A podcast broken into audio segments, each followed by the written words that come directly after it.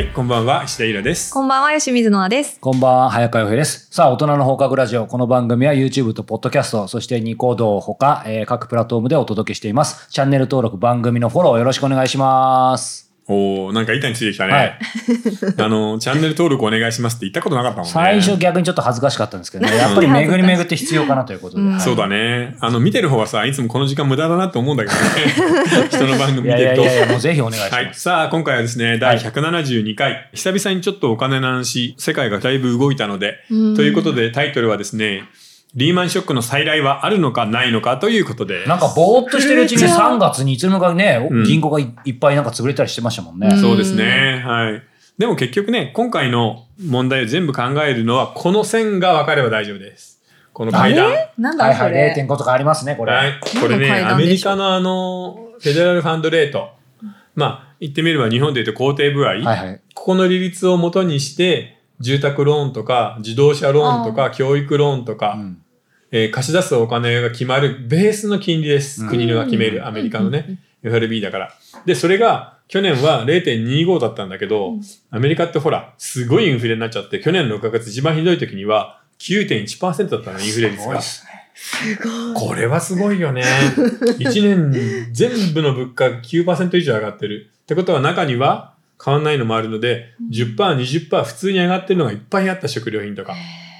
で、今は実はちょっと落ち着いて、それから3%ぐらい下がってるんだけど、まだ6.4なんですよ。6.4%ということで去年0.25から0.25上げ0.5。あの、刻みに関しては0.25が普通のうん。ノッチです。うん一刻み。はいこれずつ上げるんだけど、インフレがひどいんで、次から倍、ありましたね。うん3倍、うん3倍、3倍上げて2倍に戻して、あ1、1で上げて、今、ここから0.25から4.5上がって、今うん4.75なのよ。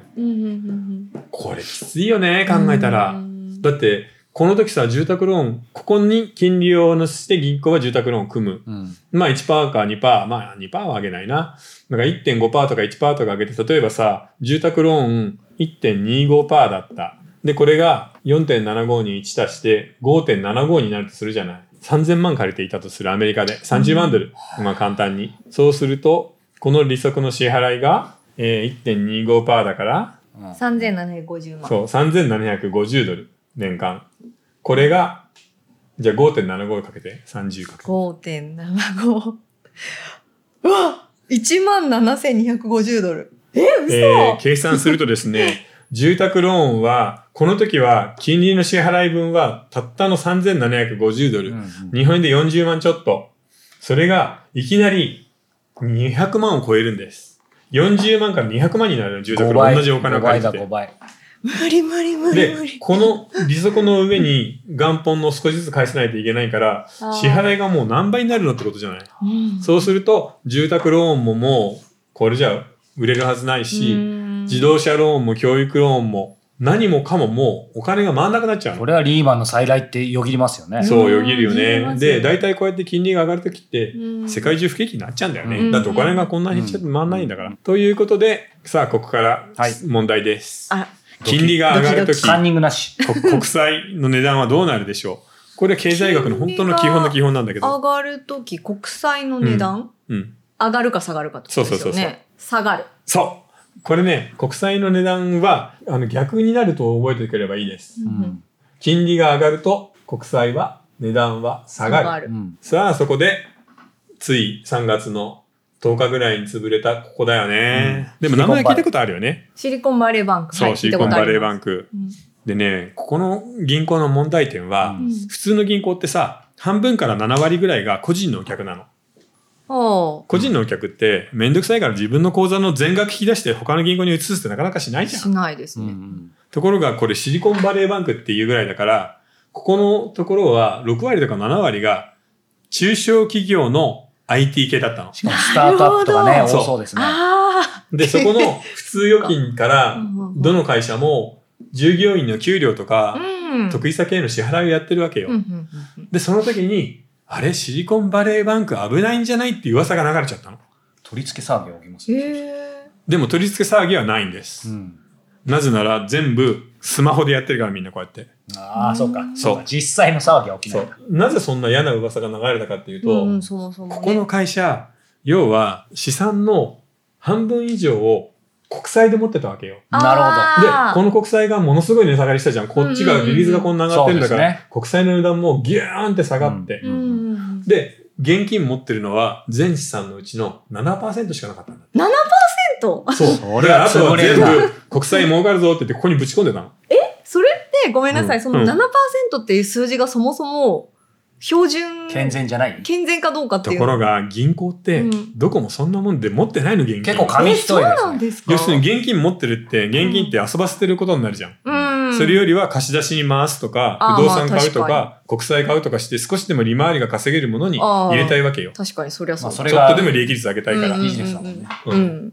でもそういうことが起きると本当にだから破綻ってし実はしやすいんです。うん、だから、この SVB に関しては本当に2日か3日で潰れたんだよね。うん。だからほら、IT 企業同士のシリコンバレーのネットワークで、おいおい、あそこの銀行やばいらしいぞ、うってうん言ったら、じゃあ俺もう下ろしとくわ、うちの会社やばいから。うん。そこでお金引き落とせなくなったら潰れちゃうよっていうので、どの企業もバーッと引き出したんで、あっという間に潰れた。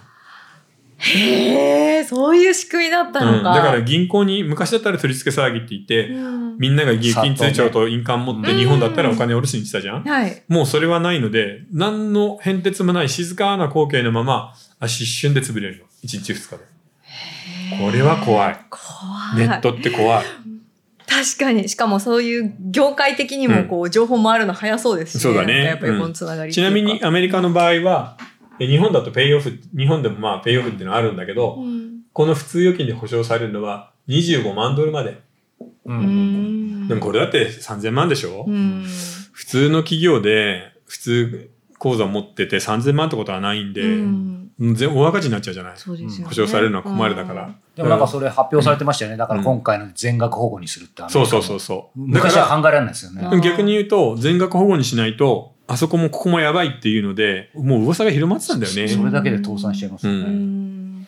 へえ。で、まあ、この後シグネチャーバンクっていう、まあ、こ確かにこよりは小さいところだけど、うんもう一個潰れてるし、3日以内に2つ。そう、だからこうさ、なっちゃうと、結局みんなが信用してるから銀行大丈夫そうに見えるけど、うん。一回こういう風になると、日本でもまあ、ペイオフあったからね。うん。う。うんん。で、全額保護の対象なんかなんなかったし。うんうん。いや、ですよね。日本とかそういうのやったらあんまや,、うん。やってくれなそうだ。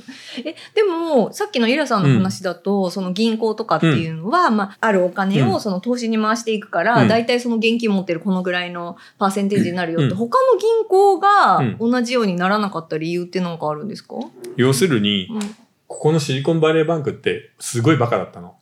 普通はこうやって国債に一本にかけたら値下がりした時に困るように、値下がりした時に儲かるファンドとかを買ってヘッジするんですよ。ああ、そうですよね。リスクエッジしてなかったですそう、リスクヘッジをしてなかった通のでも、あの、我々みたいな、ね。ね、人たちでも分散してこう投資しようねっていうのって結構、だから去年さ、でもさ、株も上がったし、金利も最低だったから、うん。国債も株もバカみたいに儲かったのよ。ああ、それでみんなイケイケになって失敗やらかした。でもこ、まあ、これだけ、まあでも、ある意味世界的にアメリカでも有名な銀行でも、結局運営してるのは人間だから、うん。そのいつもの心理でやられちゃったってことですよね。そううん。だからこうやって値上がりしていく過程で、これちょっとやばいぞって言って誰かがちょっとヘッジしましょうよ。いやいや、ね。頭取って言えば、うんここで住んでたのに、うんもうここになったらもうどうしようもないからね。うんだって、今、ノンさんも言って、ある意味一応プロフェッショナルな人たちだからさ、ねって思っちゃいますよ、うんプロなんて言っても大したことない。うんそうなんだ。それはなぜかっていうと、このクレディ・スイスの売却劇を見ればわかるんですけど、それはまたちょっと本編の方で。あ、気になる。うんはいこれも、プロってこんなアホなのかっていうのこといっぱいやってるよ。そうなんですよ。う ん聞きたいような、聞きたとくないようなドキドキで。すしね、うん日本とか日本人への影響なんかも聞きたいんですが、すねはいまあその辺はね、後ほどまた本編でと思いますので、ここでじゃあお便りとご質問お願いします。はいはい。じゃあまずお便りいきたいと思います。20代の女性からいただいています。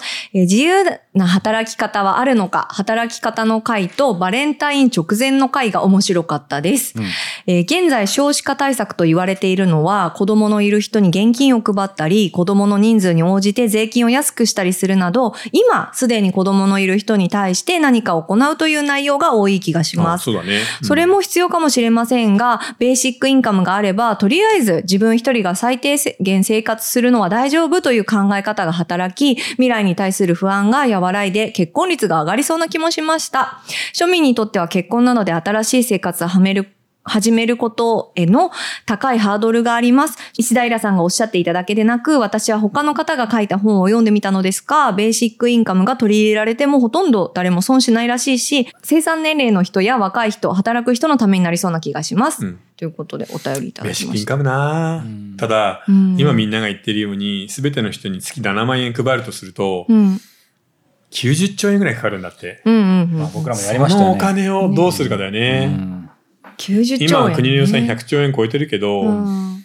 軍事費だのなんだ毎月からの、ね。うん。他のいっぱい出てるからね、教育費とですよか。ね。っていうか、なんか岸田さんになってからどんどんお金なんかいろんなところに取られる感じよね。取られてる感じしてって、うんなんかそこをちょっとすごい気になってんだよな。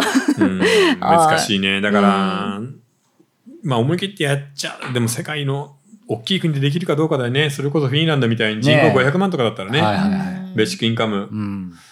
ポンっていけるんだけどね。でもそのベーシックインカムやることで結うん局そのお金補填するのって我々ですよね。そうだね。多分。うんでも自分たちねそう、自分たちのお金をまた自分たちで受け取るっていう、ちょっと不思議なそうだね。税気もしますけどね。払ってるからね。うんうんそれだったらね、自分たちで毎月7万ちょっとずつ頑張っ7万ちょっとあれだけど、自分でなんか作自る分でなんとかね、うんすする方法もあればいいんだけどなって思いますけど。はい。じゃあ次質問。はいえー少し前になってしまいますが、ベーシックインカムの会自由な働き方はあるのか、人間使い捨て国家が神回だと感じました。えー最近仕事や働くことに関する悩みや相談が多いのはなぜなのか、石平さんなりの考えがあればいただきたいです。あとまた、今でも覚えているアルバイトをしていた頃や会社員時代にしてしまった失敗はありますか？これさ、結局、みんななんかさ、自分の今働いている働き方に希望が持てなくて、うん。なんか、み閉塞感とか未来の暗い感じが強すぎるんだと思うんだよね。うん。うん、だからそれ半分は正直言って取り越し苦労だとは思ううんう。そこまで実は日本の会社もひどいとこばっかりじゃないから。うんでも半分の人にとってはやっぱり苦しいよな、うん給料も上がんないし、いつまで経ってもじいさんが、うん、いや今までこうやってきたんだからこれでいいだろうっていう会社ばっかりじゃん。うんちょっとね。まあだから脱法マルチなんかのね、うん話もありましたもんね、うんそっちにちょっと間違ってでも行っちゃうみたいなね。うん。なんかこの番組見てる方も知ってるようなあるチェーン店の、うん。あの初任給じゃなくそれて何系のチェーン店？飲食？小売店うんうんうんのうん。チェーン店なんですけど、うん。そこの20代後半の方の、えっ、と、1ヶ月のお給料大体15万円って言って手取り？手取り。そうかうん、厳しいな。うん物価こんだけ上がってる中での15万だ昔よりもね。うんうんもっと給料上げてほしいって言ってたって聞きまうした。ん、だからさ、うんなんかその辺も考えてほしいよね。うん最近大手の企業ではぐんぐん上がってるけどさ、うん中小に関しては全然上がってないし、本当そうですよ、ね。確かにね、その小売りとか、ね、ショップのスタッフなんかは全然上がらないので、うん。もうちょっとなんとかなんないかなと思うよね。うん。ただ一つ言えるのは、日本もインフレになってきたじゃない？うん。今3%ぐらいだから、うん。このまま続けば給料も上がるからまだいいかなとはねそ思う。このですよね。うん。なんとか耐えて、なかなか想像つかないけど、まあ普通に考えたら上がるはずなんですようん。ね。っていうか上げていかないと。イン、フレだけど上がんないとシャレになんない。いや、シャレになんない、うん本当に。いやーだって光熱費もちょっと払うの大変みたいなね。うん。今まだちょっと補助金出てるからあれですけどね。大変。ちょっと暗い気持ちになってくるな、あれでなんか今質問最後もう一個なかったっけ？イラさんの社会人とかアルバイト時代の失そう、敗。失敗。いや、失敗ってんじゃないけど、本当に小さなプロダクションにいた頃、社長と大喧嘩してその日に辞めたっていうのがあったね。イラさんが、うん。え、そんなことえ、その内容と切れ方どういういや、だから、なんか、その、そこそこ仕事はしてたんだけど、僕のいるチームのディレクターが、この人は仕事が本当できない人で、で、その人と揉めちゃったんだよね、僕が。社長からはもうやめないでくれと言われてたんだけど、いや、こいつとはもう組めないっすよって言ってやめて、で、私物に関しては友達に段ボールに入れて後で送って、もうここには二度と来ないからって言ってやめたのを覚えてる。で、お昼には山下公園で寝そべって、アイスクリーム食べながら本読んでた。いいですね。あ、気持ちいい会社辞めた、やったぜみたいな。それに23子26、7? 6ぐらい。あ、でも、皆さんも26、7でそういう無職になったみたいな時があると思うあるある、けどもう、いや、朝普通に会社に行って、その日のお昼には会社を辞めて、山下公園で寝そべってた。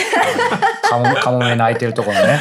ねもう聖地じゃないですか、山下公いや、園なんて。懐かしいよね。あのー、なんだっけ、あそこのところ、お店で、オムライス食べてお昼。えー、そこね、あのホワイトソースのかかった美味しいオムライスなのよ。へー。海が見えるレストランで、それを食べて、本を持って、行ったな、山下公園。え、でも、イラさん辞めるってなんか、辞める時もなんか暴言とか吐かなそうですけど、どういう感じで？いや、もうやめますって言ってやめて、なんか余計なこと言わずに。そう、でもその後でなんか別な広告関係のパーティーでその社長と会って、うん。トイレでバタって会って、うんああ、平君、君とはこういう形で別れたくはなかったな。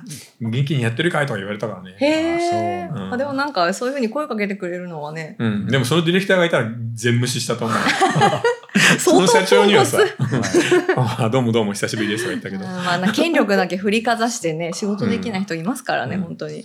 26、7歳でイラさんもそんな日があったってことそうですすね。早川さんもあります？なんか失敗談。